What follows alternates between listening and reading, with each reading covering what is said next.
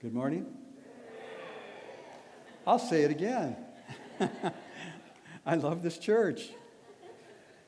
And I was talking about how um, when we have the, uh, the donut and coffee time out in the uh, whatever building that is over there, we get to meet people. And I met some really great people this morning. I met Rich and Justin and Joey and Luis, and I just had such a feeling that the Holy Spirit is in this place this morning. And so thank you, Jesus, for that. That is wonderful. Um, thank you for being here. I'm feeling very blessed again to be a part of this worship. Uh, it's awesome. And I want to share with you just a moment about the very first church, Christian church, that I ever attended. Um, the guy who preached, we called him Pastor Fred. And Pastor Fred, every Sunday, uh, after his sermon would finish, he would say this Don't believe a word I said. Go home, research it yourself, and it will strengthen your faith. And this morning, I would like to offer that same encouragement to you that when you go home, maybe sometime this week, if you're inclined to, research the things we're going to talk about this morning. Because if we do that, I believe it will strengthen our faith. So, that being said, our scripture verse this morning is from the book of Acts, chapter 1, verses 4 through 8. And this, this was a, where Luke shares with us a moment between Jesus and his apostles. This was after the resurrection and before the ascension of Christ. And Luke tells it this way On one occasion, while eating with them, he gave them this command Do not leave Jerusalem, but wait for the gift my Father promised, which you have heard me speak about. For John baptized with water, but in a few days you will be baptized with the Holy Spirit. Then they gathered around him and asked him, Lord, are you at this time going to restore the kingdom to Israel? He said to them, It is not for you to know the times or dates the Father has set by his own authority, but you will receive power when the Holy Spirit comes on you. And you will be my witnesses in Jerusalem and in all Judea and Samaria and to the ends of the earth. Jesus tells his apostles to go to Jerusalem and wait, and that they will receive power. The word power, words power and powerful, are interesting because you can use them in so many different ways that can apply to so many different things. For instance, the words power or powerful can, can, can be used to describe the uh, immense strength of the African elephant. An animal so powerful that in some parts of the, the world, people use them as beasts of burden to push boulders from place to place, or to pick up uh, large tree trunks and carry them from one place to another. The African elephant, powerful animal, powerful. Yet those same two words could also be used to describe the tiny little army ant. An incredible little creature that has the amazing ability to lift and carry around over 25 times its body weight. 25 times its own body weight. That would be like me being able to pick up 3,000 pounds and take it from this side of the church and place it over on this side of the church. And I'll tell you right now, that is never going to happen. Most mornings, I have trouble just lifting myself up out of bed. Thank you, I can do that, Lord. The words power or powerful can also apply to a force of nature an earthquake, uh, a flood, a hurricane forces so powerful that they can destroy whole cities at a time. Yet those same words could be used to describe the tiniest little microscopic bacteria, bacteria named Yersinia pestis. Yersinia pestis, that in the 14th century caused the Black Plague, which, according to Wikipedia, was the most fatal pandemic recorded in human history. Estimated over 70 million people died in Europe. Powerful. In 1952, an author named Norman Vincent Peale wrote a book called The Power of Positive Thinking. And in his book, he claimed that all of us have the power to overcome any obstacle as long as we believe that we can. He was actually a clergyman. And maybe there was something to his theory because he did live to be 104 years old. Powerful. The words power or powerful can be used to describe a moment, a feeling, a touch, an emotion. An act of love can be a very powerful thing. A statement can be powerful. I'm sorry. I forgive you. I understand. I love you. Powerful words. But this morning, we're going to focus on one particular kind of power. This morning, I want to examine the power of God. And as we do that, I pray that when we leave the church this morning, that we will take with us the knowledge, maybe a renewed understanding, a renewed appreciation of how powerful the power of God truly is. And then to realize that when we are in Christ, that power lives within us. Let's pray. Father, we thank you for this morning, Father. Father, I pray that every word spoken, every feeling, every thought in this place this morning is to your honor and to your glory. In Jesus' name, amen. So, power. Just like the words power and powerful can apply to so many different things, the term the power of God can also apply in many ways to many different things. But this morning, I want to focus on just four aspects, four manifestations of God's power. And the first one is that God's power is evident in the expanse of the universe. The expanse of the universe. When I was just a boy, my father and I used to go up to the Sierras three, four times a year and on fishing trips. And we'd get up to about 8,000 feet away from the city lights. And at night, you could sit there, and it would seem like there were billions and billions of stars. My mind would just trying to comprehend the, the expanse of space.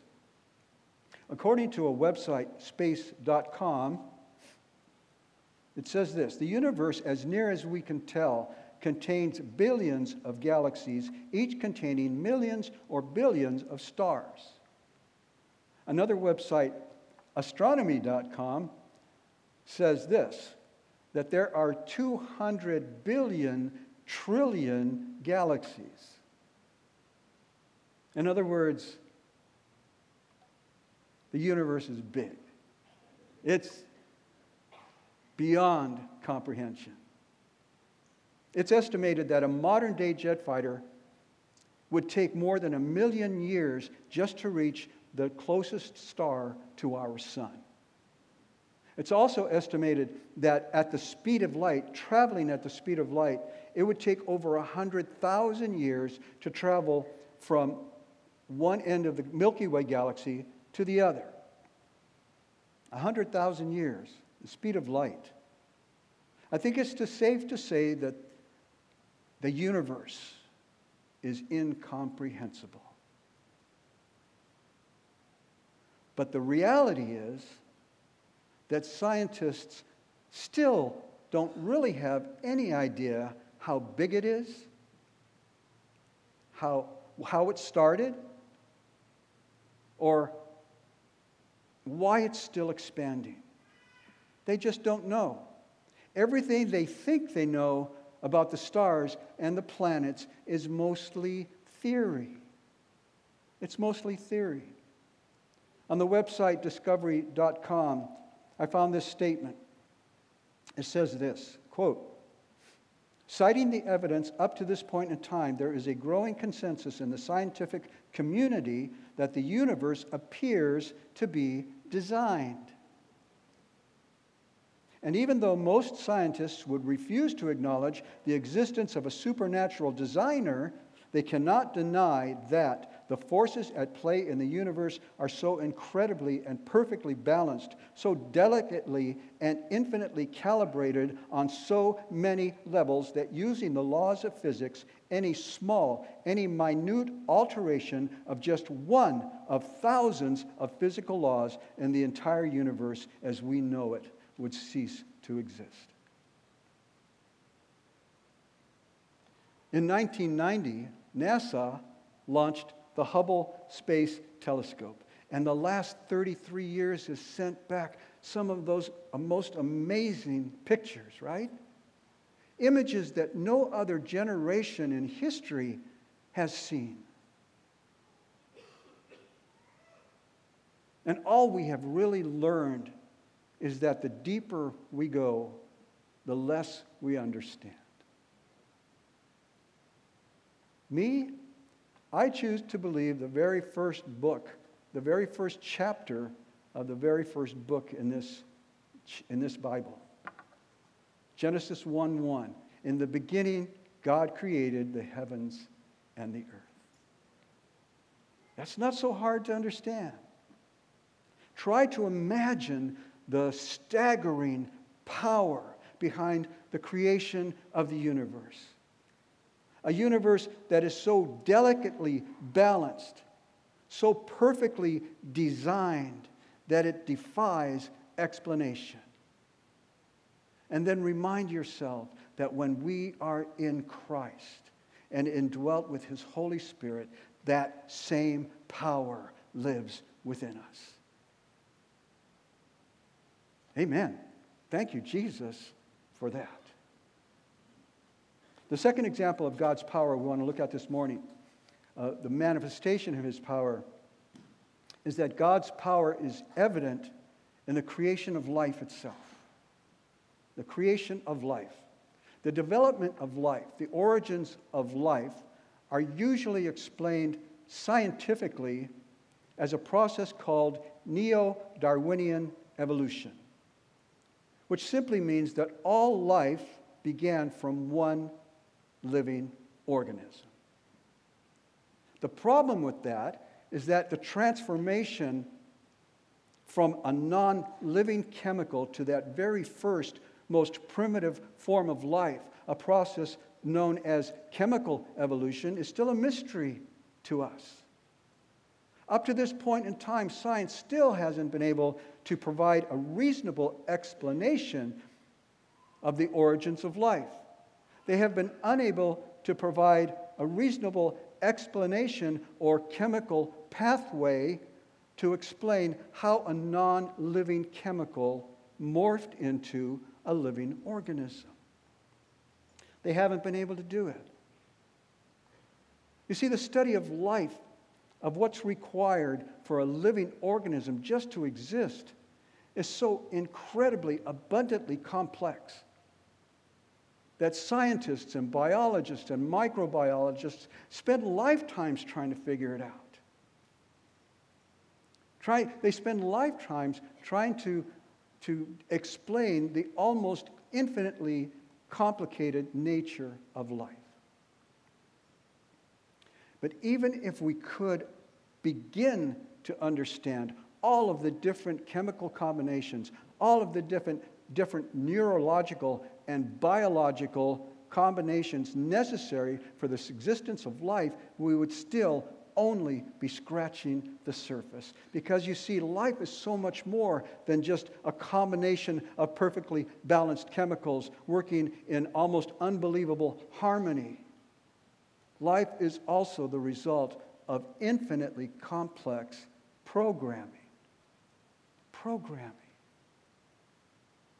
Why does a newly born, newly hatched sea turtle, the moment it pops its head out of the ground, out of the sand, knows that it needs to head for water. Even knows which direction to travel. Programming. Why do insects and fish and birds sometimes migrate thousands of miles to their place of birth to lay their eggs and then return? Programming. What power tells the human heart to begin beating and then keeps it beating for a lifetime. Programming. Astrobiologist Paul Davies, the director of the Center for Fundamental Concepts in Science at Arizona State University, said this To explain how life began, we need to understand how its unique management of information came about. The way life manages information involves a logical structure that differs fundamentally from mere complex chemistry. Therefore, chemistry alone will not explain life's origin any more than a study of silicone, copper, and plastic will explain how a computer can execute a program. Isn't it interesting that just as science has been unable to adequately explain the nature of the universe, they have also been unable to adequately explain the nature of life itself. Isn't, uh, doesn't it seem that the same delicate balances, the same perfectly designed creativity that we see in the universe is also present in the creation of life? According to the latest scientific research, it's estimated that there are approximately 8.7 million different species of life on Earth. 8.7 million different species of life on Earth. From the gigantic blue whale, believed to be the largest animal on the planet at 93 feet long, to the tiniest little mycoplasm the smallest living organism capable of growth and reproduction. We stand in the midst of God's creations. And we would have to be blind to not be able to recognize the awesome power behind the creation of life. And then, when we grasp the reality that every one of those 8.7 million forms of life on earth each possesses its own unique, special design or programming, how can we not stand in awe of the creation of life and the creator behind it? How can we not stand in awe of the work of God's hands? Romans 1:20 says this, "For since the creation of the world, God's invisible qualities, his eternal power and divine nature have been clearly seen, being understood from what has been made." Listen, so the people are without excuse. The people are without excuse.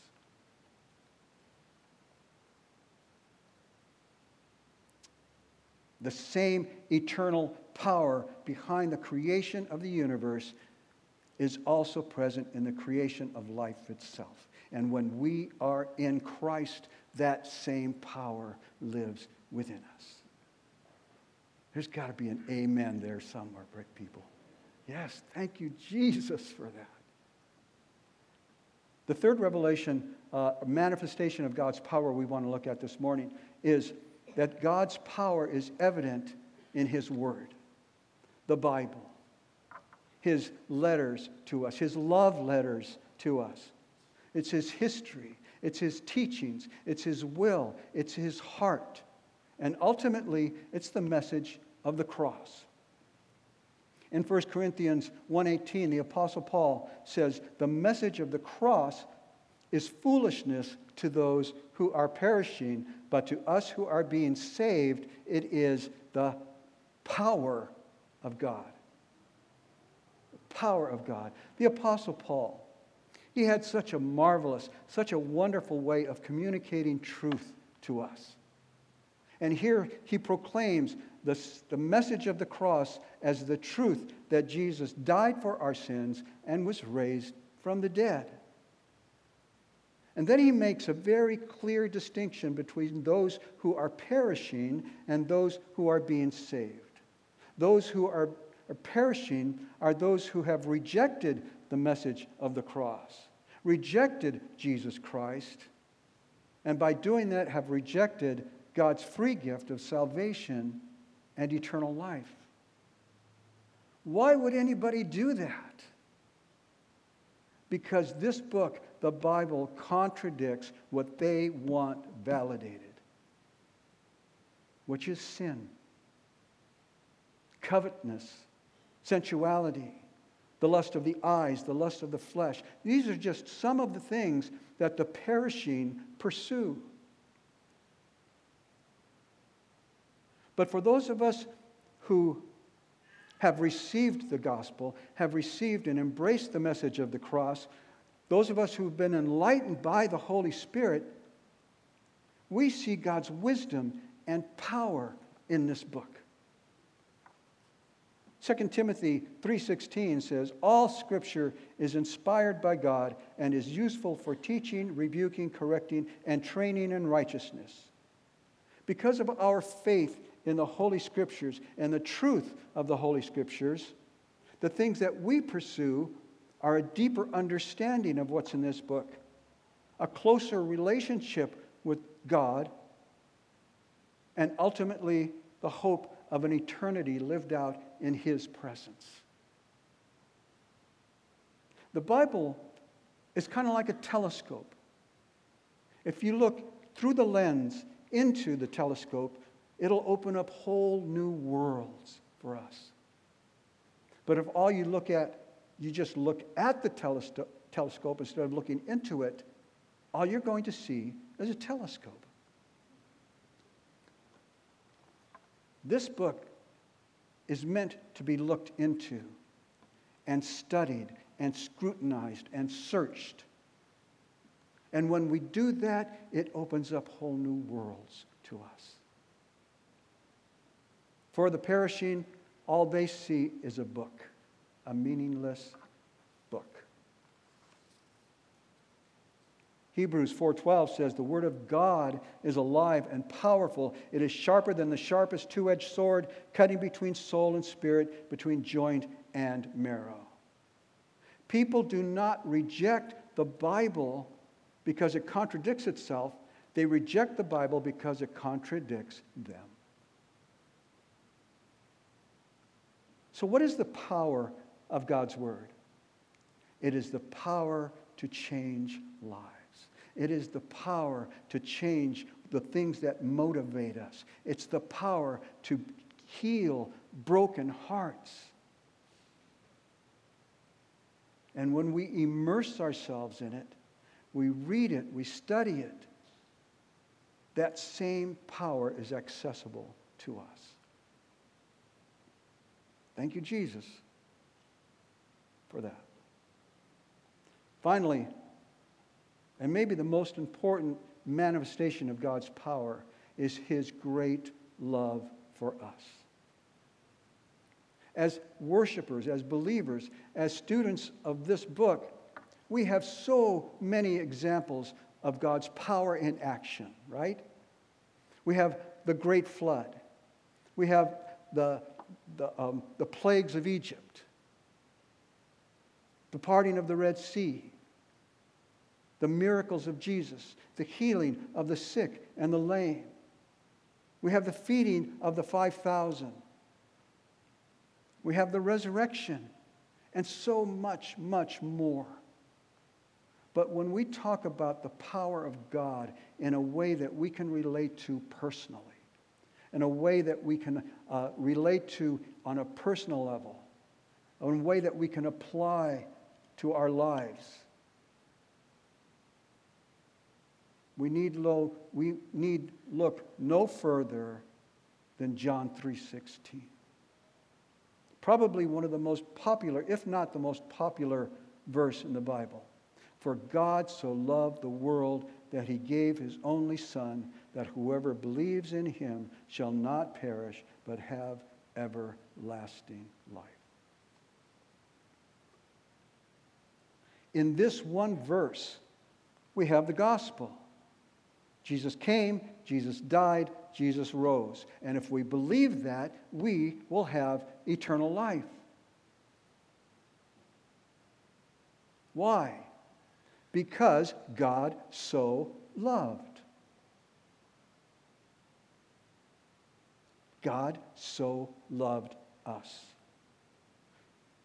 According to an article in the publication Psychology Today, it says this all of us have an intense desire to be loved.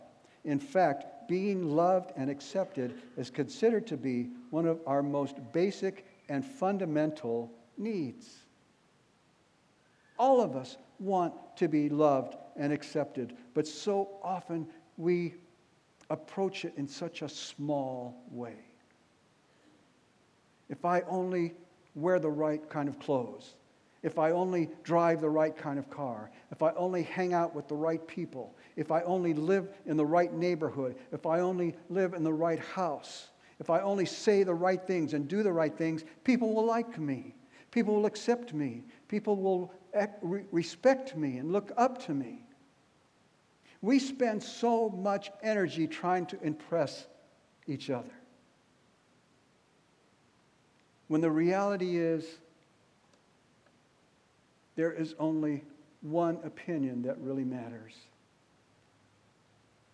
And that opinion is not impressed by the kind of car we drive, or the kind of clothes we wear, or the kind of house we live in.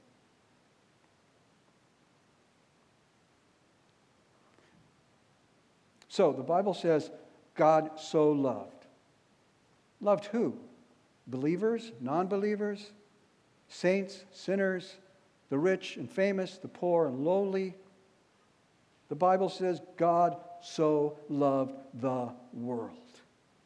That's everybody, that's all of us. Romans 5 8.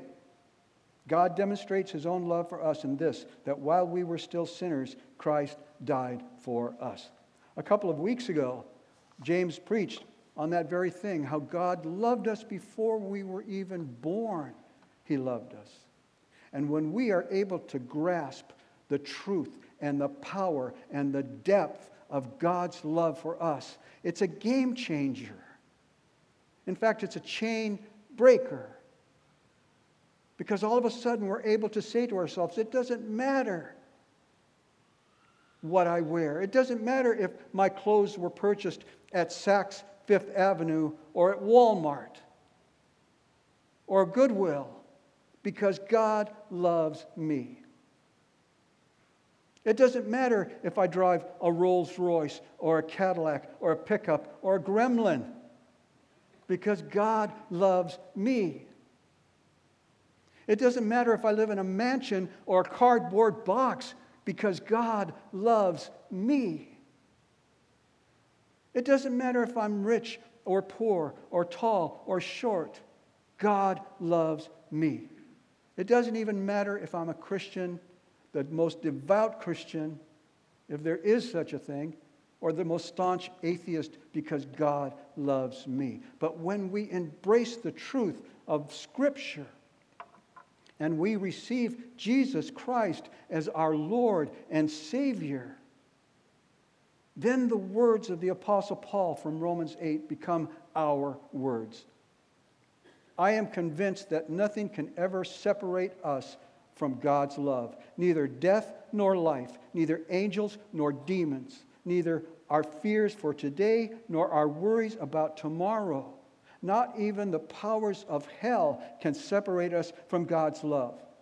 No power in the sky above or in the earth below. Indeed, nothing in all creation will ever be able to separate us from the love of God that is revealed in Christ Jesus our Lord.